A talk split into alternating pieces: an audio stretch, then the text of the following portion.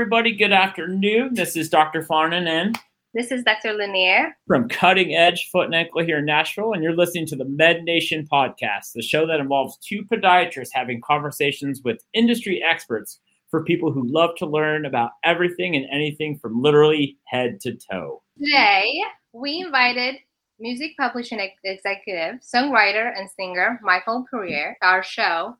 Michael will share with us his knowledge of music industry Welcome, Michael. Well, good uh, good afternoon. How are you guys?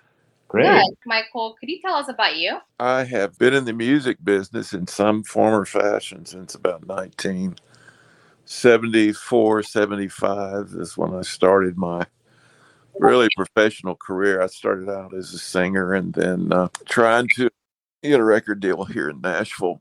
And it, the record deal never worked out and wound up uh, becoming kind of accidentally and uh, uh, um, kind of a low level, entry level uh, job into the music publishing industry. I, back then, I spliced tapes and typed lyrics of uh, famous songwriters, and this was about 1981 or so.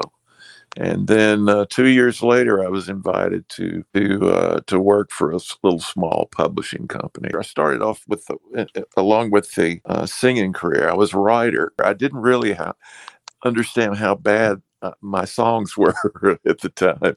I was a terrible songwriter, but that changed when I got in the publishing industry. So I was able to work. A publisher works with songwriters and tries to um, take their uh, their songs and and either one either help them find an artist in the industry who can record their songs or to find a writer that you can take and develop and that you think is worthy to be a recording artist and take them uh, to the record label and get them signed. So and that's uh, uh, been part of that. And uh, but the writing for me uh, started again back in the mid 80s, mid to late 80s, when I began to understand the commercial music industry. You know, it's it's it is about commerce. I mean, it is about business. It's all about creativity, but there is that important business aspect of it. And, and you gotta you gotta you gotta make both of them work. You gotta walk that line of of um, creativity and and the business. So was in music publishing. I was there. I became vice president of the small company. I became uh, uh, our company was bought out by a big multinational company back in 1990 or 91, and uh, I was with it was BMG, and BMG owned Arista and RCA Victor and uh, and anyway, I was there f- with them for uh, about 11, 12 years, and it was just a wonderful experience. So I left them and went to Universal Music Publishing and uh, uh, developed a joint venture with them. And I back to BMG. I had developed uh, in the last four or five years. I developed a um, joint venture relationship with them. So, and I've been a couple other places, but right now I still write. I still work to some degree in the music publishing industry, but I teach at Belmont University. I'm an uh, adjunct professor uh, working in the, the Curb College of Entertainment and uh, Music Business. And I do that. I've been doing that 15 years. So, and I actually love it. And, uh, you know, uh, Belmont, if you want to find great talent, uh, they're just the kids are just amazing. Every year, I'm more amazed at how many kids come from all over the world, and uh, and with their talents, and you know the the talent pool grows, and the level of talent talent gets higher. So, anyway, that's kind of my life in the you know uh, since about seventy. So that's pretty impressive. Question for you is Have you always loved music as a child? And what made you decide to start a career in the music industry? I always loved music. You know, it wasn't on the table as far as my parents were concerned. It wasn't on until my aunt kind of forced my parents to, to make me have piano lessons. And I resented every, every, I think it was piano lessons where every day. So uh, I hated doing that, but it was actually the first first part of where you know my music foundation was being built with piano. So and eventually, you know, learned piano uh, more so on my own, just playing by ear and play guitar. I was playing in bands, you know, garage bands in high school, and and when I went to college, I was in the, very involved in the chorus there, and also I did it all through college. And a bunch of my friends, we all kind of designed on the music. This was in Abilene, Texas, Abilene Christian University, and we all moved up here pretty much the same time. And a lot of people, you know, that I went to school with are have, you know, have been involved and been very successful, and uh, and are still doing what they do. So. So my I have a 10 year old daughter that loves loves to sing and she plays the piano and the guitar um, and it's very hard for me to push her into having that be you know be her career just because I know the music industry in Nashville is saturated. Yeah.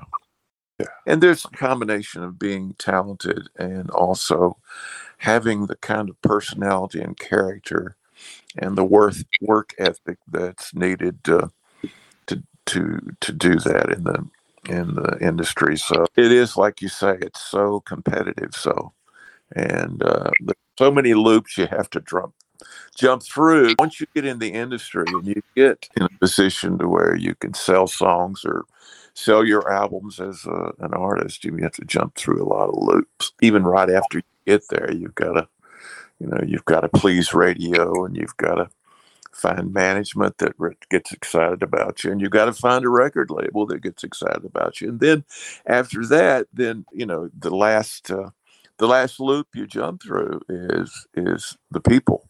Are the people going to like you as an artist you know? Are they going to buy your record? So you know you jump through so many hoops to get to the point where the audience there can you develop a, a brand? Can you develop an audience? So now, Dr. Lanier and I, you know, living in Nashville here and growing a thriving practice, see a lot of musicians and see a lot of entertainers. Is there a particular statistic that, you know, you've seen over the years of some of these young amateur guys making it big? And I know several that are extremely talented, like you said, that never just quite get that catapult into the the Jason Aldeans or the Luke Bryans. You know, yeah. I know that stardom or that level of stardom takes time, of course. It's not overnight, but is there right. a particular percentage you've seen?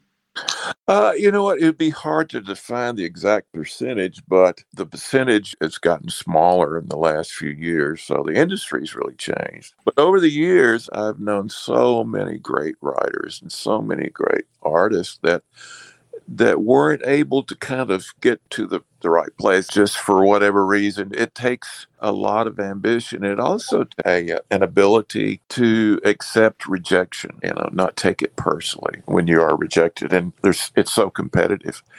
And you know you're going to hear a hundred uh, rejections for maybe five, uh, you know, uh, uh you know affirmations. So, uh, hmm you did talk about uh, there is a line between creativity and a business aspect of being in this business. Uh, what is the process of creating a song and have it being published? Is right. there a process? What would that look like? Well, I'll give you an example. In Nashville, songwriting is prayer primarily based on co-writing. After you write the song, then the song, and I'm talking about you know the songs that are written by songwriters who are signed by a music publisher already.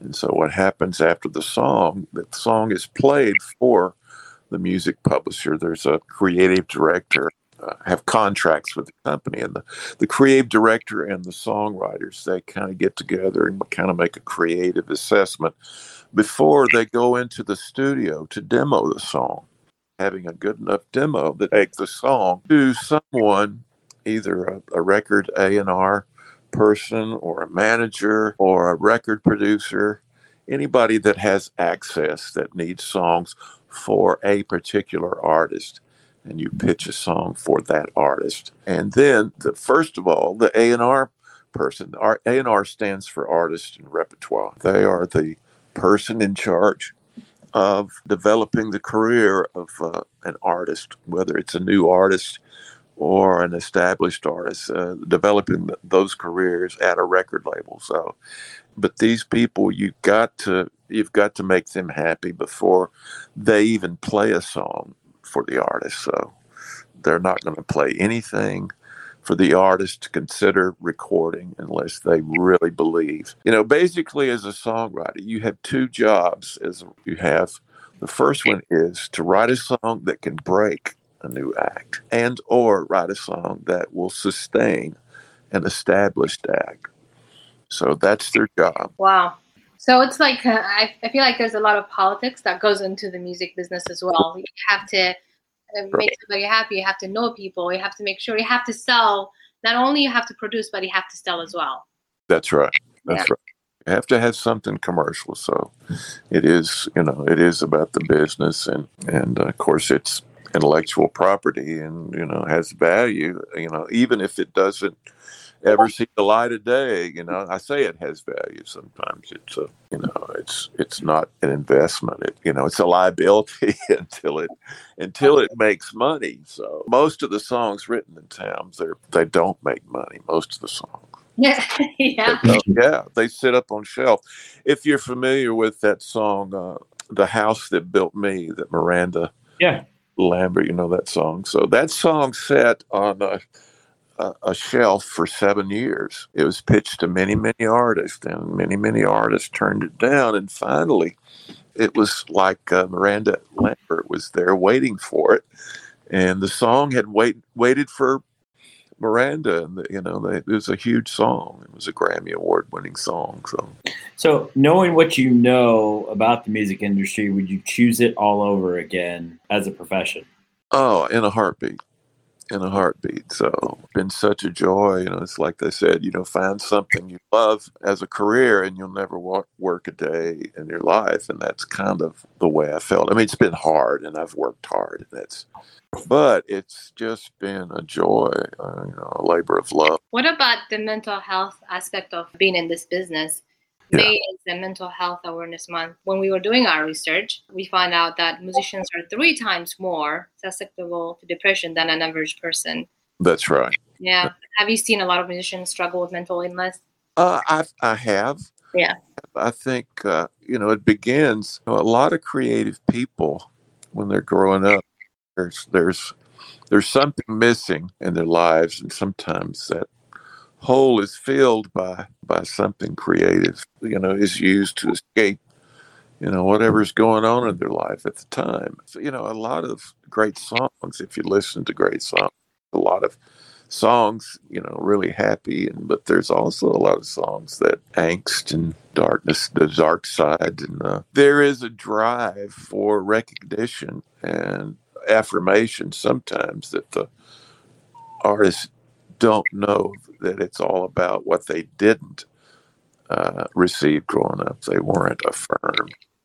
You know, they they maybe weren't considered special until you know something like music shined a light on them and and and the, you know there's also that aspect of when you feel insecure about yourself and you spend this time writing and everything the, the the danger is you know if you do have success there's also a tendency to overplay that success that you know once you have this affirmation that you're entitled to much more. For you i have a burning question for you actually. Sure sure. So knowing your history in the industry who is your favorite artist? Who can you sit down right now, enjoy just listening to an album or, or, or a record and just really just yeah. sit down and, and really enjoy it?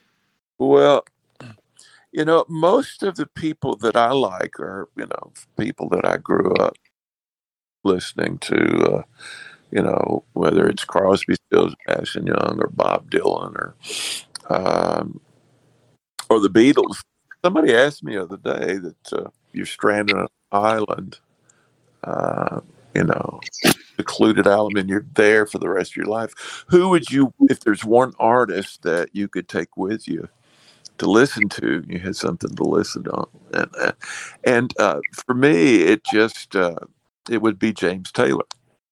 and uh, because there's such a perspective and such an honesty, and it's to me the the spiritual nature of what he uh, what he writes about and performs. It's it's it's sacred. I listen to it. There's such a, a an opening up for me, my spirit, and uh, you know, probably my favorite artist, you know, is Crosby, Stills, and Nash. But you know, I, you know, that's in light of you know James Taylor. You know, I don't know whether I could choose either one. So, but anyway, that if that makes any sense. So it does. Yeah. It does. I don't know who James Taylor is, so I'm going to YouTube him after we finish. Oh goodness.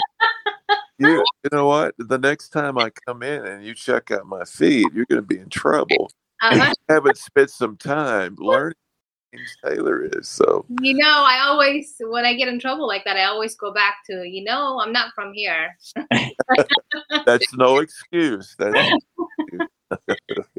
what inspirational quote or mantra do you live by every day that you can share with us and our subscribers? Uh, well, it's it's a songwriter. The Nashville Songwriters Association said it all.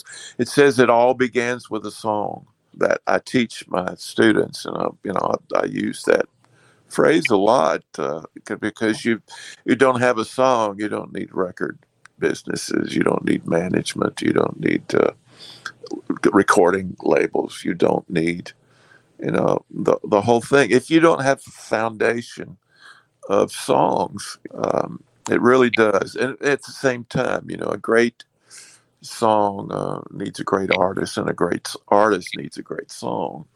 So, but that's, I mean, that's, you know, a more of a, uh, I mean, I think that's what comes to mind. So I'm sure there are others that come to mind. That...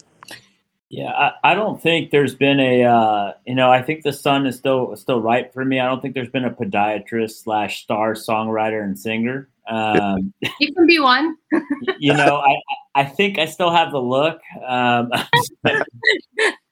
it's not too late. It's not too late, Robert. So I'll be your cheerleader, Farnan. Thank yeah. you. I, I appreciate you because, like I said, you know, I can go out there, I can wear some tight Wranglers, throw on a cowboy hat, and I think, uh, you know, I, you know, I could be the next Luke Bryan. I can shake it That's for right. me, you know. Well, yeah, you're gonna have to work on your accent, though. That's you true. Gotta, you got to learn to talk kind of like this. You, you know, kind of yeah. look in a drawl and. that is true, though. That is true. But yeah, I, I haven't seen a podiatrist slash uh, singer yet, so I'm going to be working on that next time I see you.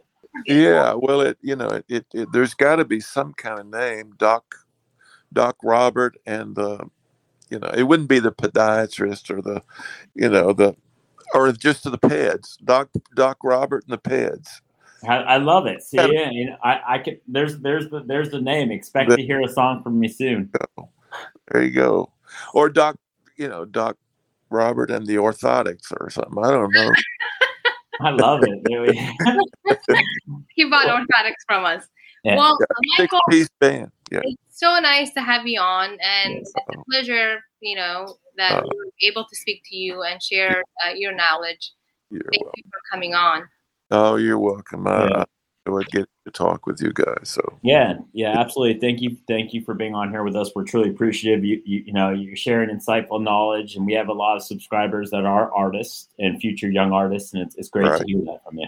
Right. Well, I'm glad. Hopefully, there's been, you know, a nugget here and there that somebody can, you know, somebody can possibly use.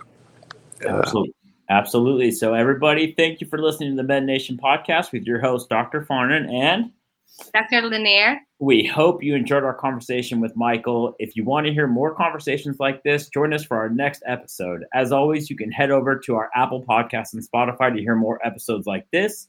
If you have questions for Michael as well as us, check out our links in the description and feel free to email us and connect. We'd love to hear from you guys. That's all for this episode of Med Nation. See you guys next time. See you next time. Yeah.